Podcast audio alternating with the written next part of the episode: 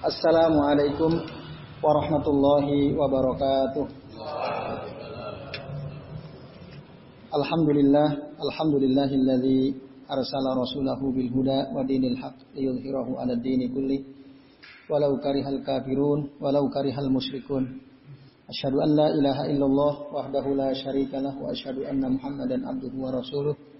Allahumma salli wa sallim wa barik ala Muhammad wa ala ali Muhammad kama sallaita wa barakta ala Ibrahim wa ala ali Ibrahim innaka Hamidum Majid. Rabbi israh li sadri wa yassir li amri wa hlul 'uqdatam min lisani yafqahu qawli amma ba'd. Teman-teman sekalian dan para ikhwah, azan ya Allah wa iyyakum ajmain. Semoga kita semua yang hadir di majelis ini senantiasa dimuliakan oleh Allah Subhanahu wa taala. Amin ya Allah ya rabbal alamin. Alhamdulillah pada malam hari ini kita memasuki bab terakhir dari kitab Sittu Durar min usuli ahli asar. Malam ini kita masuk pada pembahasan al-aslus sadis, landasan yang keenam. Ini landasan terakhir yang dibahas dalam kitab ini. Yaitu at-tasfiyatu wa tarbiyah. Teman-teman bisa buka di halaman berapa berarti itu? Halaman 189 ya. Masih ingat artinya at-tasfiyah itu? At-tasfiyah dari kata apa artinya? memurnikan ya, membersihkan, menjernihkan. Dari kata sof, sofun ya. Sofin, al-ma'u sofin, air itu jernih. Atau kalau kita pernah dengar al-mustafa. Pernah ya? Nabiul Mustafa. Al-Mustafa itu artinya nabi yang murni pilihan dari Allah Azza wa Jalla. Kata Mustafa dari kata sof. Tasfiyah diambil dari kata sofa. Sofa itu jernih, bersih, murni. At-tarbiyah artinya mendidik. Jadi tasfiyah itu memurnikan, menjernihkan, membersihkan. Tarbiyah mendidik. Memberikan pendidikan. Mendidik itu beda dengan ngajar ya. Mengajar mendidik. Walaupun kadang disebut bersama-sama. Apa bedanya mengajar? Dalam bahasa Arab mengajar itu taklim. Mendidik itu tarbiyah. Nah taklim itu ya ini menyampaikan suatu ilmu lalu diterima nah, itu namanya pengajaran ini taklim. Nah tarbiyah itu lebih detail daripada taklim. Kalau taklim hanya sebatas menyampaikan ilmu, udah itu selesai disebut taklim. Kalau tarbiyah bukan hanya sebatas itu, tapi juga membiasakan, mengajarkan lalu membiasakan. Setelah dapat ilmu, ilmu diamalkan, dibiasakan. Nah, itu namanya mendidik. Nah, ini biasanya terjadi sangat efektif di pesantren. Pesantren diajarin ilmu, setelah dapat ilmunya dilihat. Lah kok kamu udah tahu ilmunya, kok nggak begini, kok nggak begini. Eh, contoh sederhana misalnya, kalau di pesantren diajarkan tentang pentingnya lurus dan rapatnya sholat. Nanti pada saat sholat kok ada santri yang enggak lurus dan rapat, langsung diingatkan. Nah, kalau di masyarakat kadang-kadang nggak enak gitu ya, apalagi yang sepuh-sepuh gitu ya. Kalau udah diajarkan. Nah, kadang ah, itu bedanya at-tarbiyah sama at-ta'lim ya. Mengajar dengan mendidik. Jadi dibiasakan, dilatih, ditegur, nah termasuk diberi contoh. Itu maksudnya diberi contoh dengan perbuatan. Ustaznya ngomong penting merapatkan sop sama meluruskan sop, tapi dia sendiri nggak pernah merapatkan dan meluruskan misalnya. Nah, itu berarti dia hanya mengajarkan tapi tidak mendidik gitu. Nah itu bedanya tarbiyah wa ta'lim. Nah di sini yang bahas tarbiyah. Tarbiyah lebih lebih detail, lebih efektif ya untuk merubah. Nah, kemudian dikatakan di sini, "Idza tabayyana anna rifatal ummati marhunatun bil ilmi wal amal."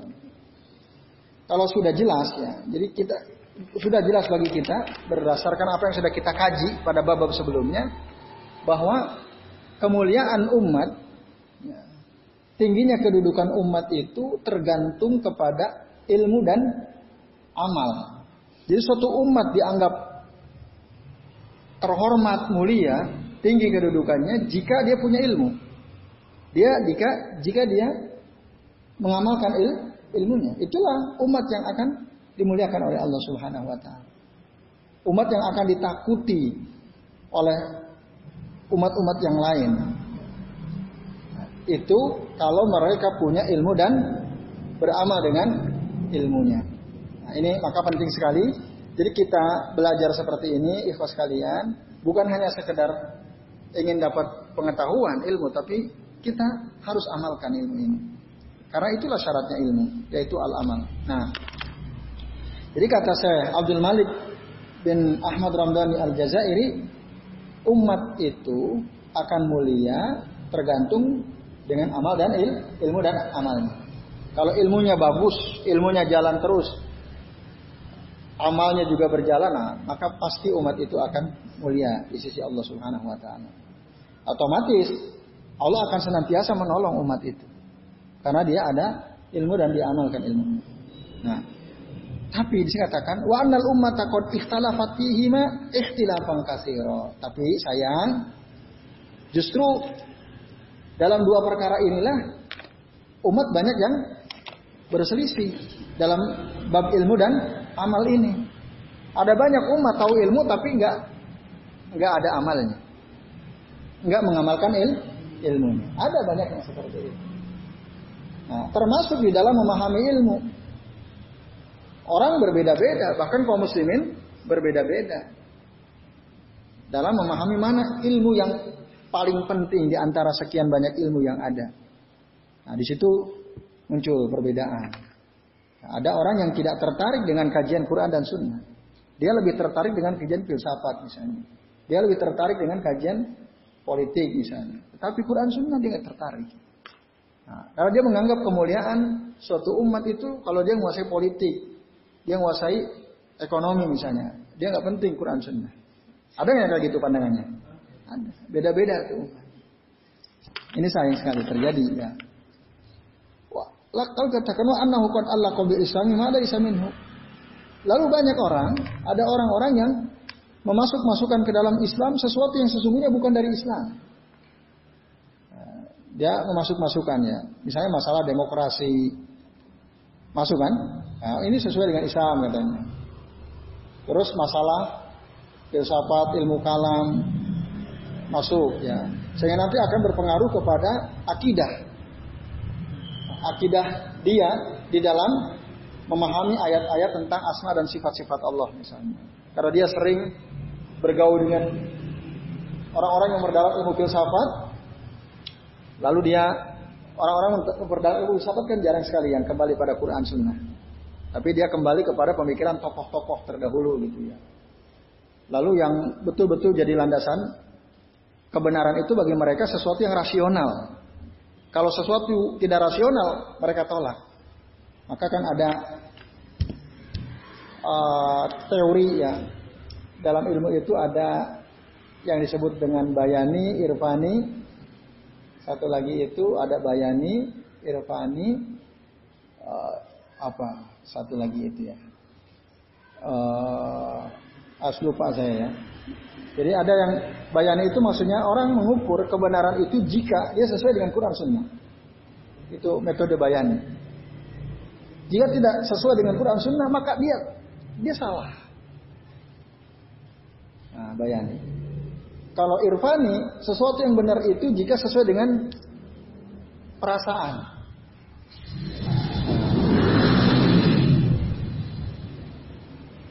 Jadi kalau nggak sesuai dengan perasaan, ini nggak benar. Tapi kalau sesuai dengan perasaan, walaupun bertentangan dengan Quran Sunnah, menurut mereka benar. Irfani, zauk ya, uh, gitu. Jadi misalnya, contoh kita bergaul dengan orang-orang yang tidak pakai jilbab kebanyakan. Kita punya istri misalnya, ya udah kita sesuaikan. Jadi bu, kamu nggak usah pakai jilbab. Ya biar enak perasaannya. sama mereka-mereka itu kan nggak ada yang pakai jilbab. Nah itu, ukurnya pakai zauk. Maka ada seorang Habib itu, istrinya itu jilbabnya ya nemplek tok. Ya karena katanya dia sudah sampai level irfani gitu. Jadi menyesuaikan dengan masyarakat yang ada di sekitarnya, dengan orang-orang yang ada di sekitarnya, maka kebenaran ketika sesuai dengan rasa itu irfani. Ada satu lagi itu uh, kalau dalam bahasa kitanya sesuai dengan logika, dengan rasional. Itu apa bahasa Arabnya? Irfani, ah, burhani ya, burhani. Ya. Burhani betul, burhan. Jadi sesuai dengan logika, logis, masuk akal, itu yang benar. Nah, itulah tolak ukur kebenaran. Jika tidak rasional, itu nggak benar. Nah, ini. Lalu di situlah ada yang mengatakan yang paling tinggi mana nih? yang irfani gitu ya, pakai rasa dan itu dan seterusnya ya. Bahkan ya orang-orang sufi biasanya yang irfani itu. Orang-orang yang bayani ini dianggap kelas rendahan gitu ya. Anak baru TK gitu. Ya. Padahal justru ya orang yang senantiasa berusaha mengukur kebenaran itu sesuai dengan Quran Sunnah atau tidak, ya itulah orang yang betul-betul paling tinggi. Ya. Tentu saja dia juga tidak menghilangkan rasa. Ya, saya kira rasa, rasa tetap ada, logika tetap digunakan. Cuma ketika tabrakan antara perasaan, logika dengan dalil, mana yang dahulukan? Dalil. Ya, itu yang paling benar. Nah, sering orang yang membagi pada tiga tadi, irfani, bayani, burhani itu tidak gitu ya, tidak memandang itu. Jadi mengkotak-kotakan. Sehingga nanti yang benar paling tinggi adalah ini dan ini yang ini nggak benar gitu. Nah, nah ini bagian dari tadi ya, mengukur kebenaran dengan logika, mengukur kebenaran dengan rasa. Nah, lalu itu dianggap ya bagian daripada ilmu ilmu Islam juga. Nah, itu. Wa annahu la sabila ila takhallusi min zulli al-madrub alaina min qurunin illa birruju ila dini ila din as-sahih. Nah, sini menarik. Sesungguhnya tidak ada jalan untuk bisa melepaskan dari kehinaan yang menimpa kita ya dari satu generasi ke generasi berikutnya illa kecuali birruju'i ila dinis sahih. Kecuali kalau kita kembali kepada agama yang benar. Kalau kita ingin selamat dari kehinaan syaratnya gampang. Arruju ila din as-sahih apa yang dimaksud kembali kepada din yang sahih itu nah, di bawah nanti disebutkan yaitu arruju ila sofai al-wahyain. Kembali kepada ya, dua wahyu yang murni yaitu Alkitab was sunnah ala fahmi salafi salih alladzina hum ahlu al-quruni salasatil ula. Kembali kepada Al-Quran dan Sunnah sesuai dengan pemahaman para ulama terdahulu yang soleh yang hidup di masa tiga generasi pertama, yaitu masa Nabi, masa sahabat, masa ta, tabi'in. Itu cara memahami Quran dan sunnah yang sesuai dengan mereka. Nah ini. Nah, dalilnya disebutkan di atasnya itu. Sebagaimana dikatakan dalam satu riwayat dari Abdullah bin Umar dari Nabi SAW, beliau berkata, siapa Rasulullah bersabda, "Ida tabayatum bil inati jika kalian melakukan jual beli secara inah, bayul inah. Bayul inah itu makna asalnya adalah ya, jual beli yang ada unsur ribanya. Makna asal bayul inah itu gini. Jadi ada seseorang menjual barang kepada katakan si A menjual barang ke si B dengan harga katakanlah 100 ribu atau satu juta gitu ya. Tapi dibayar dalam tempo waktu tertentu, tidak langsung dibayar. Bayarnya bertahap atau dalam tempo yang disepakati oleh mereka berdua. Satu juta. Tapi kemudian barang itu dibeli lagi, si penjual mensyaratkan nanti kamu jual ke saya lagi. Dibayar kontan dengan harga yang lebih murah. Tadi dia jual satu juta, Terus kata si penjualnya, nanti kamu jual lagi ke saya, saya akan beli. Berapa? 600 ribu. Nah itu bayul inah itu seperti itu. Gimana kalau kita beri handphone satu juta, terus kita bosen, ah pengen ganti yang baru, kita jual lagi ke si penjual handphone itu. Dengan harga misalnya 600 ribu tadi. Apakah itu otomatis masuk bayul inah atau tidak? Tidak, ya, tidak otomatis. Ya. Yang masuk bayulina ketika si penjual mensyaratkan kamu nanti jual lagi ke saya, jangan jual yang lain. Dia memang haruskan mensyaratkan nanti jual lagi ke saya. Tapi kalau si penjual memberikan kebebasan, terserah kamu beli HP dari saya sejuta, habis itu kamu bosan mau jual siapa silahkan aja. Akhirnya dia jual ke yang lain, harganya lebih murah. Itu bukan. Ya, akad dari akad awalnya betul sekali. Nah, intinya bayul ina itu di situ ada unsur ribawinya. Nah, kata Rasul, jika kalian sudah melakukan jual beli secara inah atau ada unsur ribanya, wa akhadtum aznabal baqari ya, wa raditumu bizar'i, lalu kalian sibuk dengan peternakan, sibuk dengan pertanian, ya. wa taraktumul jihad.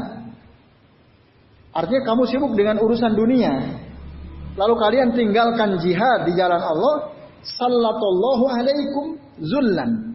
Maka Allah akan menimpakan kepada kalian kehi, kehinaan. La yanzi'uhu ankum hatta tarji'u ila dinikum. Allah tidak akan mengangkat kehinaan itu dari kalian sehingga kalian kembali kepada agama kalian. Nah, itu. Jadi ada kata-kata la yanzi'uhu ankum hatta tarji'u ila dinikum. Itu Allah yang mengatakannya, sampaikan oleh Nabi Shallallahu Alaihi Wasallam. Nah, atau Nabi mengatakan ya, berdasarkan tentu saja wahyu dari Allah Subhanahu Wa Taala. Nah, dari hadis inilah, ini hadis riwayat Abu Daud dan hadis ini sahih. Maka bisa kita ambil kesimpulan, terutama kata-kata terakhir itu hatta tarji'u ila dinikum. Sehingga kalian kembali kepada agama kalian. Maksudnya apa? Ikuti Quran Sunnah. Nah, maka wajib al musara'ah ila tahqiqi ma yarfa'u an Kita harus segera berusaha bagaimana caranya mewujudkan agar Allah mencabut kehinaan dari kita. Ini harusnya diusahakan oleh setiap muslim. Karena kalau tidak ada usaha untuk menghilangkan kehinaan dari kita, kita akan terhina terus. Rumusnya udah Allah kasih tahu, udah Rasul kasih tahu, kembali kepada agama kalian. Maksudnya apa? Arruju ila sofai al ini itu kembali kepada Quran dan Sunnah. Berdasarkan pemahaman ulama salaf generasi tiga generasi awal. Tapi ada orang minyak gini, apa namanya, ngeledek gitu ya. Dia nggak terima tuh.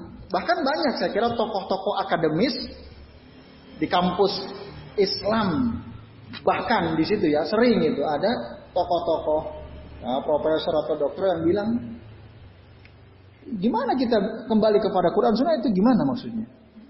Bingung mereka. Ya. Bahkan ya silakan aja kamu kembali kepada Quran Sunnah. Orang yang kembali itu kan tadinya menyimpang. Ya. Tidak mungkin ada orang ngajak kembali kepada Quran Sunnah kecuali dia menyimpang dulu. Aku kan nggak pernah nyimpang kata dia.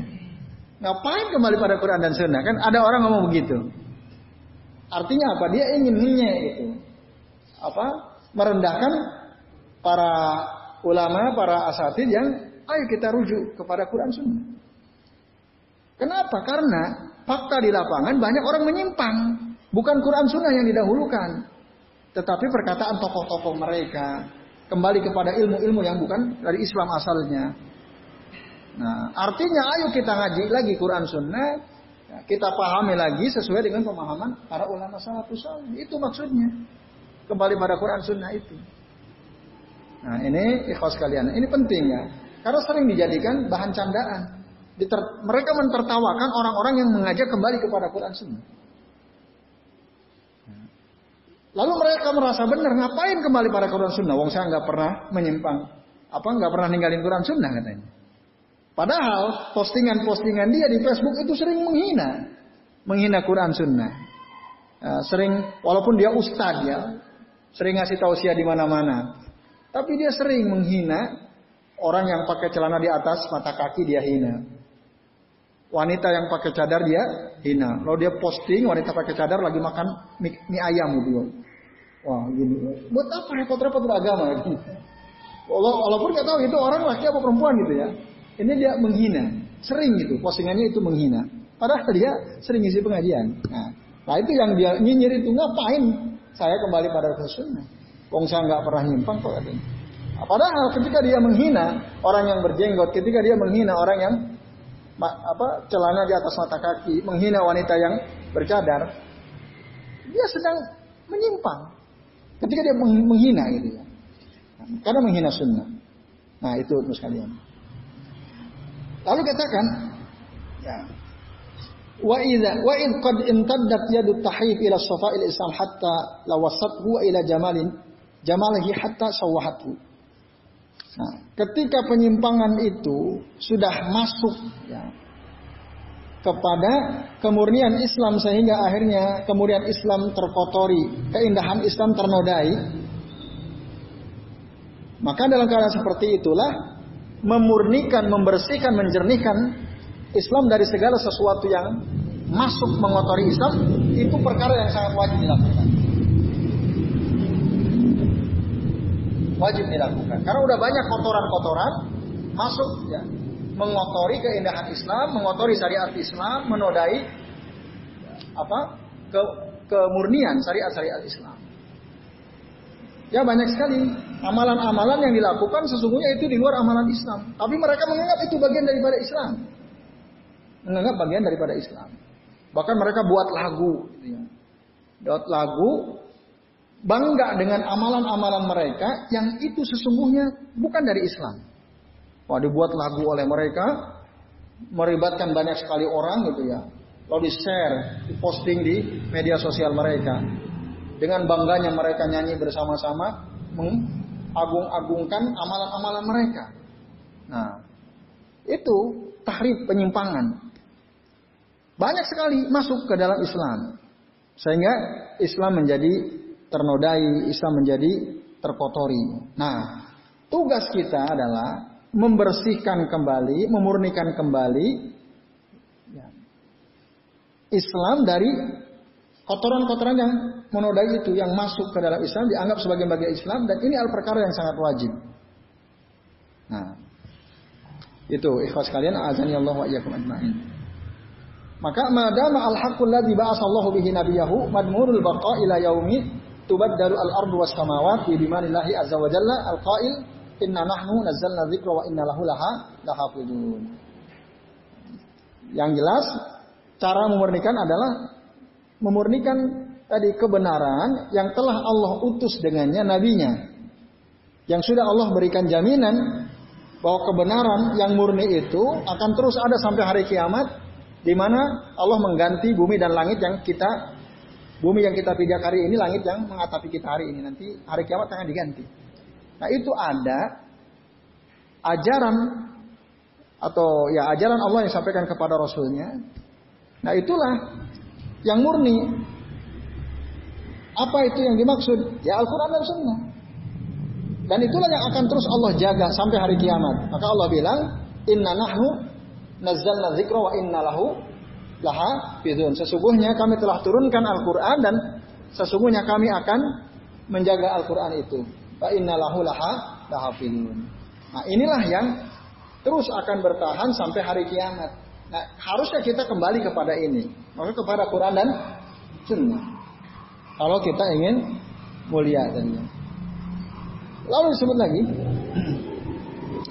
Dan apabila penyimpangan terus terjadi pada suatu kaum di mana mereka tidak melakukan ya, pemurnian terhadap manhaj mereka, cara hidup mereka. Jadi nggak ada usaha-usaha yang dilakukan untuk membersihkan manhaj-manhaj mereka. Maka asobat hum hiratun la yufarriquna ma'aha baina halalin wa haramin. Mereka akan tertimpa kebingungan. Bahkan mereka tidak bisa membedakan mana yang benar, mana yang salah, mana yang hak, mana yang batin, mana yang halal, mana yang haram, nggak bisa ketika tahrif, penyimpangan itu sudah masuk dan tidak ada upaya untuk memurnikan. Itu nanti umat bingung. Umat akan bingung, mereka akan bingung. Nah, ya contohnya banyak banget lah kalau mau kita sebut gitu ya. Eh, ritual-ritual uh, yang dilakukan oleh sebagian kaum muslimin yang nggak pernah diajarkan oleh Nabi, bidah-bidah itulah. Kalau terus dilakukan, menyebar ke mana-mana, nanti umat akan bingung, bahkan akan mengatakan sesungguhnya itu nggak benar, akan dibilang benar. Padahal itu nggak pernah dicontohkan oleh Nabi, nggak pernah dicontohkan oleh para sahabat. Gitu. Nah, kalau masih disebutkan bainal halal wal haram, mana yang halal, mana yang yang haram. Riba misalnya. Coba bayangkan antum. Ya belakangan alhamdulillah ya, gerakan anti riba udah banyak. Sebelum-sebelumnya kita kan nyaman-nyaman aja. Pinjam uang ke bank, ya kan? Lebih parah lagi ke bank pelecit rentenir itu ya. Orang merasa nyantai aja. Bener gitu. Apa-apa langsung ke bank, apa-apa langsung ke bank. Nggak mikirin. Bahkan Ketika di, dikasih peringatan, hmm, ada yang mau bantu saya kok kan gitu. Lalu dengan gampangnya, oh lebih baik kita pinjam ke bank, jelas bank mau kasih kok. Tidak ngerasa. Padahal itu hal haram gitu ya. Jelas ayatnya, ahallallahu al-bai'a wa harrama ar-riba misalnya. Allah menghalalkan jual beli, Allah mengharamkan riba. Tapi banyak orang nyaman. Masih banyak nggak? Masih banyak. Iya. Itu kan ngeri itu. Nah, itu. Karena apa? Tadi ilmu-ilmu ekonomi yang pelajari bukan dari Islam. Oh, lalu diperdalam. Wah, ya ekonomi itu kan harus menguntungkan dan seterusnya misalnya. Ya caranya kalau ada akad simpan pinjam atau akad pinjam itu ngutang ya harus untung dong yang ngutangin. Cara gimana balikin? Lebih balikinnya. Orang pinjam sejuta balikin satu juta lima puluh ribu misalnya. Nah kan kayak gitu. Orang anggap itu biasa gitu kan. Padahal itu haram. Nah karena tadi ilmu-ilmu yang tadinya bukan Islam, mereka masukin. Udah kotor, lalu dimasukin. Akhirnya menyebar ke mana-mana. Nah, iwas sekalian lalu di sini kutip satu hadis riwayat Imam Muslim dari Iyad bin Himar al Majasi'i radhiyallahu anhu. Kata beliau, "Anna Rasulullah sallallahu alaihi wasallam qala dzata yaumin fi khutbatihi." Sesungguhnya Rasulullah SAW pernah berkata di dalam khutbahnya, Ala inna rabbi amaroni an uallimakum ma jahiltum. Maukah kalian? Ya. Atau ketahuilah sesungguhnya Tuhanku menyuruh aku untuk mengajarkan kepada kalian sesuatu yang kalian tidak tahu. Allah menyuruh Rasul untuk mengajarkan kepada umatnya sesuatu yang tidak diketahui oleh umatnya. Mimma allamani yaumi hada yang telah diajarkan kepadaku oleh Allah hari ini. Lalu apa kata? Kullu malin nahaltuhu abdun halal. Ya. Kullu malin nahaltuhu abdan halalun. Setiap harta yang diberikan oleh Allah kepada seorang hamba maka itu halal. Wa inni khalaqtu ibadi hunafa'a kulluhum. Dan aku telah menciptakan seluruh hamba-hambaku dalam keadaan hunafa, lurus gitu ya. Ini menarik ya. Jadi teman sekalian, semua manusia yang lahir di atas muka bumi ini pada dasarnya lurus tauhidnya benar. Sampai-sampai ada ulama bilang, seandainya ada manusia lahir setelah itu, udah yang ngurus di hutan, gak usah diurus. Itu niscaya dia akan benar daripada yang kemudian diurus oleh orang tuanya. Karena secara fitrah, setiap orang itu udah pada awal proses penciptaannya itu udah lurus. Kan ada ayatnya. Ketika janin ada di atas ada di dalam rahim seorang ibu, Allah bertanya, "Alastu bi rabbikum?" Bukankah aku ini Tuhan kalian? Qalu bala syahidna. Mereka berkata, "Ya, kami bersaksi engkau ada Tuhan kami." Nah, itu yang dimaksud wa inni khalaqtu ibadi hunafa'a kulluhum. Aku telah menciptakan hamba-hambaku dalam keadaan lurus semuanya. Wa innahum humus syayatinu fajtalathum an dinihim. Lalu kemudian mereka didatangi oleh syaitan-syaitan lalu syaitan itu berusaha untuk memalingkan kita, menggelincirkan kita dari agama, dari agama kita, agama hamba-hamba Allah. Itu syaitan. Dan memang nah itu mereka berjanji akan mengganggu kita terus. Lalu wa haramtu alaihim ma ahlaltu lahum wa harramat alaihim ma ahlaltu lahum. Lalu syaitan mengharamkan sesuatu yang aku halalkan untuk mereka. Jadi sesuatu yang oleh Allah halalkan, Justru syaitan bilang haram. Kan ada tuh sebagian orang mengharamkan dirinya makan nasi, makan ayam. Haram katanya. Kenapa? Nanti kamu karakter ayam akan masuk ke dalam dirimu. Wah. Kalau kamu makan kambing, karakter kambing akan masuk ke dalam dirimu. Maka muncullah kaum vegetarian itu kan. Mereka anti. Mereka mengharamkan diri mereka. Dulu ada sahabat melihat ayam jijik dia nggak mau makan. Ada sahabat lain, oh sini ayam tak makan. Uh, kok kamu makan senang? Ya Rasul aja seneng ayam, kok kamu nggak seneng ayam? Oh Rasul aja seneng makan daging ayam, kok kamu nggak mau? Oh jijik, karena saya pernah lihat ayam matukin tainya, ayamnya sendiri. Oh Rasul seneng. Itu. Jadi jangan, jangan kamu jangan mengharamkan sesuatu yang oleh Allah diharamkan, orang Rasul aja suka. Nah, kan ada tuh orang bilang begitu. Nah, itu ada. Dan orang setan terus mempori seperti itu. Dikiranya tadi kalau kita makan kambing nanti karakter kita seperti kambing katanya kan. Nah, berarti Rasul kayak kambing tuh. Karena Rasul senang daging kambing. Itu bahaya sekali kesimpulan seperti itu. Dia ambil dari mana coba? Dari ajaran mana? Ya mungkin dari ajaran Buddha atau Hindu itu. Ya, jadi karakter hewani itu akan masuk.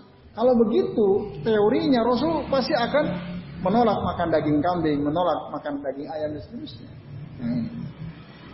Wa hum an yusriku bi malam unzil bihi sultana. Nah, bukan hanya itu. Bahkan syaitan telah menyuruh hamba-hamba Allah untuk mensekutukan Allah dengan sesuatu yang tidak Allah Allah tidak memberikan keterangan dengannya. Artinya syaitan itu akan berusaha bagaimana caranya supaya kita ini syirik. Supaya kita ini menentang perintah dan larangan Allah. Wa inna Allah ila ahli al-ardi pamakatahum. Lalu Allah melihat kepada penduduk bumi, bumi dan Allah marah. Allah murka kepada mereka. Karena ngikutin syaitan. Arabahum wa ajamahum. Bahkan orang Arab maupun orang non-Arab Allah marah. Karena banyak mereka yang menyimpang. Ini Rasul cerita, Allah bilang begitu. Nah, terus illa baqaya min ahli kitab, kecuali sebagian kecil dari orang-orang yang oleh Allah diberikan Alkitab kepada mereka.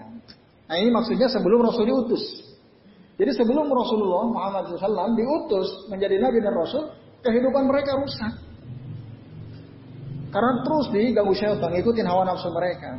Tadi menghalalkan yang haram, mengharamkan yang halal. Akhirnya Allah marah. Bangsa Arab maupun non-Arab seperti itu. Kecuali orang-orang yang masih berpegang teguh kepada ajaran nabinya. Nabi Isa atau Nabi Musa ya. Taurat, Injil. Tapi sedikit. Ketika keadaan seperti itu rusaknya. Nah, walam makanatil jahiliyatu ala hadal wasaf alladhi fil hadis. Ketika keadaan seperti ini orang-orang jahiliyah. Sifatnya seperti yang digambarkan dalam hadis di atas tadi. Maka akhirnya Allah utus Nabi Muhammad SAW untuk apa? Membebaskan mereka, ya, membebaskan agama mereka dari kotoran-kotoran itu. Murabbiyan laha alal Islam alladzi irtadahu laha dan mendidik umatnya untuk kembali kepada Islam agama yang diridhai oleh Allah. Ya. Nah, inilah wa ala qaidati at-tasfiyah wa tarbiyah. Nah, inilah disebut dengan kaidah at-tasfiyah wa watarbiyah. Jadi Rasul melakukan pemurnian, udah rusak dimurnikan kembali, diajarin mereka. Ini nggak boleh, yang begini nggak boleh, nggak boleh syirik seterusnya. Banyak sekali hadis-hadis yang disampaikan oleh Nabi supaya kita jangan melakukan kesyirikan, supaya kita taat kepada Allah. Bahkan Rasul memberi contoh bukan hanya dengan omongan, dengan akhlak beliau, perbuatan beliau, tingkah laku beliau. Itu semua menjadi alat untuk mendidik umatnya. Nah, itu yang disebut dengan at-tasfiyatu wa tarbiyah. Atau wa in syi'ta qul at-tahliyatu wa tahliyah. Qamat da'watul Islam. Atau kalau kamu mau nah kalau diterjemahnya saya kira nggak terjemahkan ya. Bisa disebut at-tasfiyah wa tarbiyah, bisa disebut at-tahliyatu wa tahliyah. Tahliyah itu mengosongkan uh, ajaran Islam dari berbagai yang berbagai perkara yang buruk. At-tahliyah itu menghiasi ajaran Islam dengan sesuatu yang baik yang sesuai dengan ajaran Allah dan Rasulnya. Nah demikianlah seharusnya dakwah Islam tegak. Nah, tahu katakan topik tauhid dalam perkara tauhid la yatarobbal mar'u alaihi saliman hatta yatakhallasu min rawasi syirki. Dalam perkara tauhid seseorang tidak bisa dididik dengan baik ya, kecuali dia melepaskan dirinya dari noda-noda kesyirikan. Nah, ini tauhid penting sekali. Jadi selama orang tidak mempelajari tauhid, tidak dididik dengan tauhid yang benar, maka dia nggak akan benar-benar sampai mati, rusak terus. Karena apa? Noda-noda syirik. Bahkan amalnya nggak akan diterima. Maka tauhid penting sekali. Terus dipelajari. Sampai ada teman bilang, kalau kamu udah hijrah, hijrah dari riba kepada sesuatu yang tidak riba, hijrah yang tadinya nutup tidak nutup aurat sekarang menutup aurat, hijrah yang tadinya bergaul bebas sekarang menjaga diri. Lalu kamu berhenti sampai di situ, nggak belajar tauhid, nggak akan beres-beres. Nanti balik lagi. Maka penting sekali tauhid. Dengan belajar tauhid dengan sungguh-sungguh itulah kita bisa dididik dengan baik. Oleh karena itu Allah Subhanahu wa taala berfirman, "Fama yakfur bit-taghuti wa yu'min billah." Barang siapa yang mengingkari tagut beriman kepada Allah, faqad istamsaka bil urwatil wusqa lang tusamalah. Sungguh dia telah berpegang teguh kepada tali yang kuat yang tidak akan putus. Orang kalau belajar tauhid tauhidnya benar, itulah pegangan yang sangat kokoh untuk menyelamatkan dirinya. Nah, di situlah kemudian para ulama menekankan tentang belajarnya tahu tauhid. Kalau udah benar tuh tauhidnya, insya Allah gampang yang lain ikutin. Kalau tauhidnya nggak benar, ya nanti rusak lagi, lama-lama rusak lagi. Nah, terus wafit tasri dan dalam perkara syariat, tauhid syariat, serta hukum-hukum fikih termasuk syariatnya. La yatarabbal mar'u alaihi saliman hatta yatakhallasu minal bidah. Dalam perkara syariat, seseorang tidak bisa dididik dengan baik sampai dia melepaskan dirinya dari perkara-perkara bid'ah. Oh. Nah, ini penting. Selama dia melakukan perkara-perkara bid'ah nggak akan baik-baik, walaupun belajar banyak kitab dia. Tapi bid'ahnya masih toleransi terhadap bid'ah. Atau lebih parah dia melakukan. Atau mungkin dia nggak melakukan, tapi dia bergaul dengan ashabul bid'ah. Para pelaku bid'ah dia senang bergaul, kumpul di majlis yang sama. Nah, itu nggak akan beres-beres. Karena akan hilang-hilang itu selalu ada wong itu Mas Yoyo yang ngaji rutin aja dia masih kumpul sama kita kok. Artinya bener nih kita kan gitu. Akan begitu terus gak akan selesai-selesai. Nah, oleh karenanya Lidzalika kana Nabi sallallahu fi kulli khutbati Jumu'atin. Oleh karena itu, Rasul sering bahkan hampir setiap khutbah Jumat beliau menyuruh kita untuk senantiasa berpegang teguh kepada agama yang sahih biluzumi dini sahih al mutamasil fil kitab wa sunnah yang dijelaskan dalam Alkitab, Al-Quran, Sunnah. Wa yuhadhiru mimma yaghussuhu wa yukabbiru sofa'ahu wa huwa bidah. Rasul senantiasa mengingatkan umatnya dari perkara-perkara yang bisa mengotori kesucian agama yaitu bid'ah. Jadi bid'ah itu ngotorin, ngotorin syariat Islam. Nambah-nambahin, ngurang-ngurangin, itu ngotorin. Maka selama dia tidak melepaskan dari dari perkara bid'ah, ya nggak akan benar-benar itu maksudnya. Makanya Rasul dalam hadis riwayat Imam Muslim dari Jabir bin Abdullah radhiyallahu anhu dia mengatakan karena Rasulullah Shallallahu Alaihi Wasallam ida khotoba ihmarat aina. Rasul itu ketika beliau berkhutbah maka merah mata beliau. Kedua matanya. Wa ala sautahu. Suaranya meninggi. Wastadda ghadabuhu. Ya. Beliau seakan-akan beliau marah. Ka'annahu munziru jaishin. Seakan-akan beliau seperti seorang komandon, ya komandan yang memberikan komando perang terhadap pasukan. Coba kalau ada panglima perang memimpin pasukan, tegas apa enggak? Pasti tegas. Tinggi keras. Serbu gitu kan. Pasti gitu memperingatkan pasukannya. Nah, begitulah Nabi ketika berkhutbah. Lalu yakul sobbahakum wa masakum. Jadi musuh telah mengintai, mengintai kalian di pagi hari di sore hari. Wa yakul lalu beliau mengatakan, "Bu istu ana wa sa'atu kahatain." Aku diutus oleh Allah dan hari kiamat itu seperti ini, udah dekat hari kiamat. Wa yukrinu baina isbi'aihi as-sababa wal Lalu beliau nah, menggandengkan dua jari jemari beliau antara jari telunjuk dengan jari tengah. Hakaza. Wa yaqul lalu beliau katakan amma ba'du dan adapun setelah itu fa inna khairal hadisi nah, kitabullah. Sesungguhnya sebaik-baik perkataan adalah kitab Allah. Wa khair wa khairal hadi hadi Muhammadin SAW. Dan sebaik-baik petunjuk adalah petunjuk Nabi Muhammad. Wasarul umuri muhdasatuha. Wasarul umuri muhdasatuha. Seburuk-buruk perkara adalah perkara-perkara baru. Maksudnya bid'ah-bid'ah itu. Wa kullu bid'atin dhalalah. Setiap bid'ah itu sesat. Wa kullu wa kullu dhalalatin bid'ah dan setiap kesesatan itu ada dalam itu setiap khutbah Jumat Rasul ngomong begitu. Kalau sekarang ada orang khutbah mulainya dengan kata-kata ini, wow Wahabi. Eh, itu ada di masjid. Saya pernah ngurus masjid. Ya. Lalu ada masukan. Ketika mau nyusun khotib-khotib Jumat dalam satu tahun, nanti khotib yang namanya ini ini ini jangan masukin katanya. Kenapa? Karena setiap khutbah bilang ini. Bilang ini. Yaitu inna khairul hadisi kitabullah wa khairul hadi hadi Muhammadin wa sarral umuri muhdatsatuha wa kullu muhdatsatin bid'ah ya, dan seterusnya. Ada khatib memang selalu begitu. Padahal dia menghidupkan sunnah Nabi. Tapi itu dianggap wahabi. Jangan lagi dikasih khutbah di sini katanya. Kan ngaco itu. Ya Rabb. Nah, kenapa? Karena dia tersinggung terus kalau digituin tersinggung terus. Padahal itulah yang merusak agama. Maka Rasul selalu bilang begitu, hati-hati. Nah, itu yang merusak. Nah, itu bukti ya, ketegasan dari Nabi. Watikraruhu lihadihi al jumlati dalilu ta'siliha ya.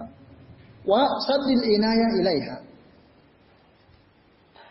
Rasul mengulang-ulang kalimat ini, ini disebut khutbatul hajah namanya, pembukaan khutbah. Diulang-ulang terus oleh Nabi menunjukkan bahwa ini sangat mendasar. Bahwa perhatian Rasul terhadap bid'ah itu sangat betul-betul itu. Jadi hati-hati. Nah, ini. Maka bersihkanlah syariat dari segala macam kebid'ahan, bersihkanlah tauhid dari segala macam kesyirikan. Nah, itu sekalian. Lalu kemudian wa suatu hadhil qaidah, ringkasan dari kaidah ini adalah annaha ta'ni tasfiyatul islami min kulli dakhil. Bahwasanya kaidah atas tarbiyah nah, kaidah ini maksudnya bahwasanya membersihkan Islam memurnikan Islam dari segala macam yang masuk dari kotoran itu wa tarbiyatun uh, wa tarbiyatan nasi ala hadal Islam al-asil dan mendidik manusia ya, di atas Islam yang mendasar yang dasar ini ayat tasfiyatut tauhid minasyirki atau memurnikan mereka, membersihkan mereka, membersihkan tauhid mereka dari kesyirikan was sunnah minal bid'ah dan membersihkan, membersihkan sunnah dari bid, bid'ah. Wal fikhu minal ara al hadisa al marjuhah dan membersihkan fikih dari pandangan-pandangan yang baru yang lemah al-marjuha. Wal akhlak minas suluk min sulukil umamil halikah al makbuhah dan membersihkan akhlak dari perbuatan-perbuatan umat yang telah binasa, ya, yang buruk. Wal ahadis an nabawiyah as sahihah min al ahadisil makzubatil makbuhah wahakaza dan membersihkan hadis-hadis Nabi yang sahih dari hadis-hadis yang ya, isinya kedustaan, kebohongan yang palsu gitu. Dan beginilah. Nah, ini ikhwas kalian azan ya Allah wa iyyakum ajmain. Saya kira sampai sini dulu ya. Di sampai halaman berapa ini? Nah, insya Allah satu pertemuan lagi. Halaman 192 ya. Nah, jadi bisa dipahami tadi apa yang sampaikan? Jelas ya?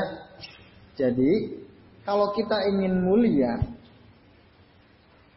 ingin menjadi umat yang dimuliakan oleh Allah, Pelajari tauhid dengan sungguh-sungguh sehingga tidak ada kesyirikan. Pelajari syariat Islam, sunnah-sunnah Nabi dengan sungguh-sungguh. Bedakan mana yang sahih, mana yang baik, mana yang maudu. Bedakan. Nah, sehingga nanti amal-amal kita terbebas dari perbuatan-perbuatan bid'ah. Itu.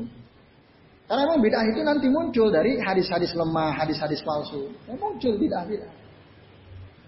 Ya, Ya, ya contoh misalnya ada doa awal akhir tahun gitu ya. Itu. Padahal hadisnya palsu. Tapi ya itu jadi amalan dicampur. Nah itu. Dan banyak lagi saya kira ya termasuk oh, memperingati tahun baru gitu ya. Oh, jangan memperingati tahun baru Masehi. Kalau mau peringati ya peringatilah tahun baru Islam misalnya. Ya sama aja. Hanya memindah saja. Itu perkara beda juga dalam agama. Nah itu. Banyak biasanya anak-anak muda kan begitu ya. Nah ini, ini, ini contoh gitu ya. Nah selama kita begitu terus, ya udah nggak akan dapat pertolongan dari Allah, nggak akan mulia-mulia umat ini. Nah di Indonesia kan kebanyakan begitu, anak mudanya, yang tuanya. Jadi meskipun banyak secara jumlah, tapi kita jauh dari pertolongan Allah. Ya, karena masih banyak orang berlapang-lapang dada dengan bid'ah, ya, bermudah-mudah dengan kesyirikan. Gitu. Jadi saya kira ini teman-teman sekalian apa yang kita bisa bahas pada kesempatan malam hari ini. Ini jam 10 kurang 20 menit ya. Allah nanti satu kali pertemuan lagi. Uh, mudah-mudahan besok sudah jelas juga nanti kita apa selanjutnya gitu ya. Gimana? Modelnya gimana nih? Saya ajukan beberapa kitab nanti atau musyawarah gitu. Ya.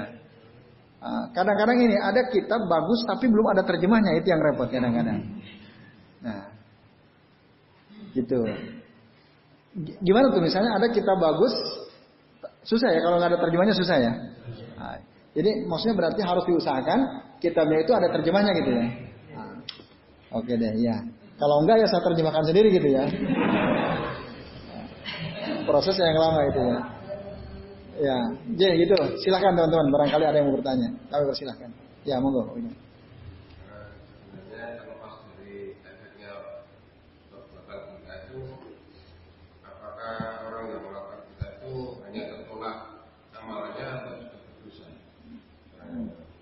Ya.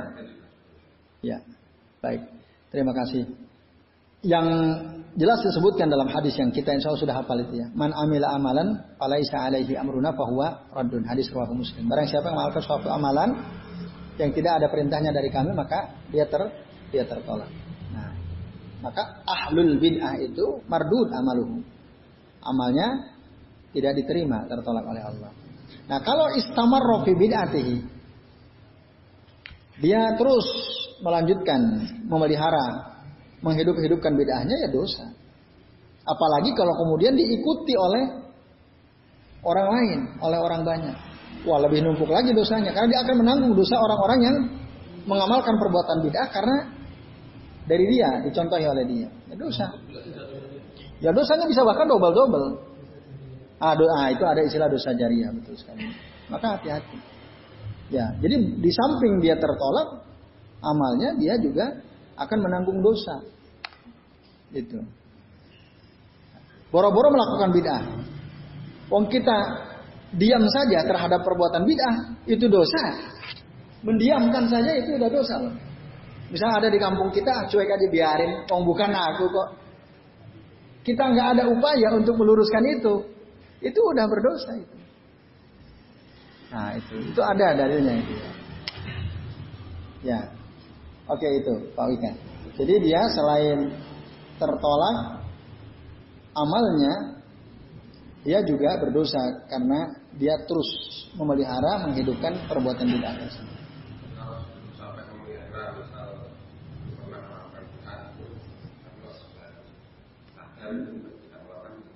Oh sudah, berarti kan dia seperti orang yang bertaubat ya. Atta ibu minta uh, orang yang bertaubat dari perbuatan dosanya uh, seakan-akan dia itu lazam balahu, tidak punya dosa, ya, bersih maksudnya dari dosanya. Iya. Ya. Monggo yang lain. Ya, silakan. Ya. Di tempat pekerjaan ada masalah, ya. Terus? Ah. Kalau musik saya nggak berani itu jelas jelas dari itu ah. kalau mau ya tinggalkan silakan tapi yang setelah dari itu hmm. tapi teman-teman juga latihan masih tetap karena mungkin dia tadi ada nafas saudah ada hitam dan bukan ah. jadi orang bekerja kan kita terpisah saya sendiri kan memisahkan diri hmm. kerja sendiri jadi teman-teman yang dan semua musik lah nah, di ruangan yang ada musik ya saya harus menjelaskan apakah sikap teman-teman dari sana sekarang dia mau juga tidak ada musik